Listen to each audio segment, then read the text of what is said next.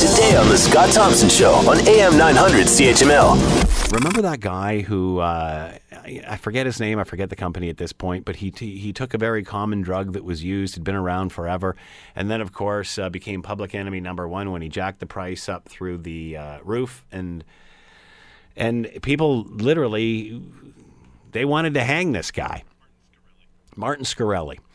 Uh, well, now Valeant Pharmaceutical, a Canadian company, well, in Canada, uh, has hiked the price of a drug used for treatment of life threatening cases of lead poisoning by more than 2,700%.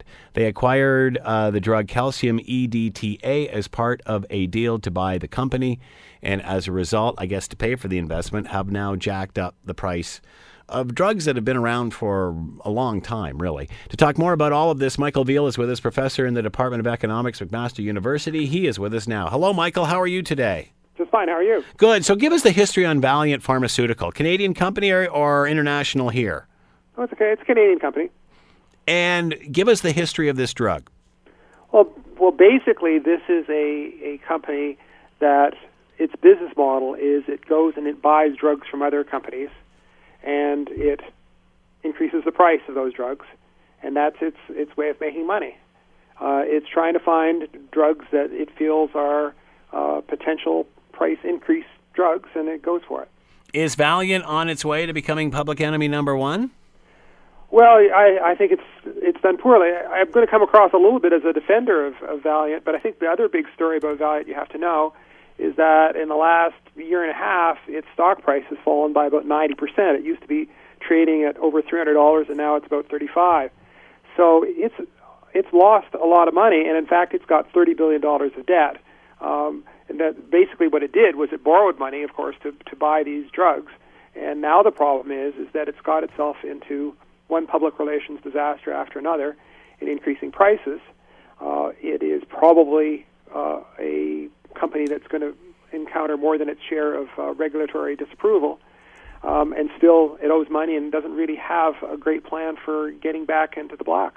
So, how did it lose money? How did its stock price drop 90%? Was that due to speculation on these deals?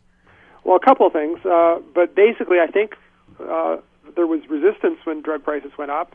Apparently, their business model did not take into account how uh, skittish this would make potential investors. That you know maybe the regulator, regulators are going to come in and say you can't have these increases, um, and that made it harder for them to to keep the payments going on their loans.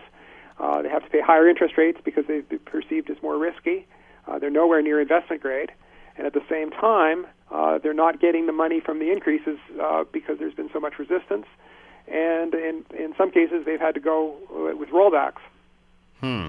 Uh, do other companies produce a similar product to this, or do they have a monopoly on this? Uh, no, but uh, as far as I can tell, with this drug that we're talking about now, the lead poisoning drug, calcium EDTA, uh, it's been produced, I think, for 60, 70 years. There's there's no patent on it. Anybody can go in and produce this if they want. At the moment, apparently, uh, they that is Valeant believes they can get twenty-seven thousand dollars a dose, um, and no one's going to come in and take that market away from them. Uh, is it impossible to get a patent for this at this point? Has that expired? Yep. So uh, this is public domain at this point. How long before another company said, "Well, we can give you this a lot cheaper"? Well, the thing is, is that not very many doses are actually used, Yeah. uh, which is a fortunate thing, right? It's because the reason you use this drug is if you had severe lead poisoning, and fortunately, not very many people get severe lead poisoning.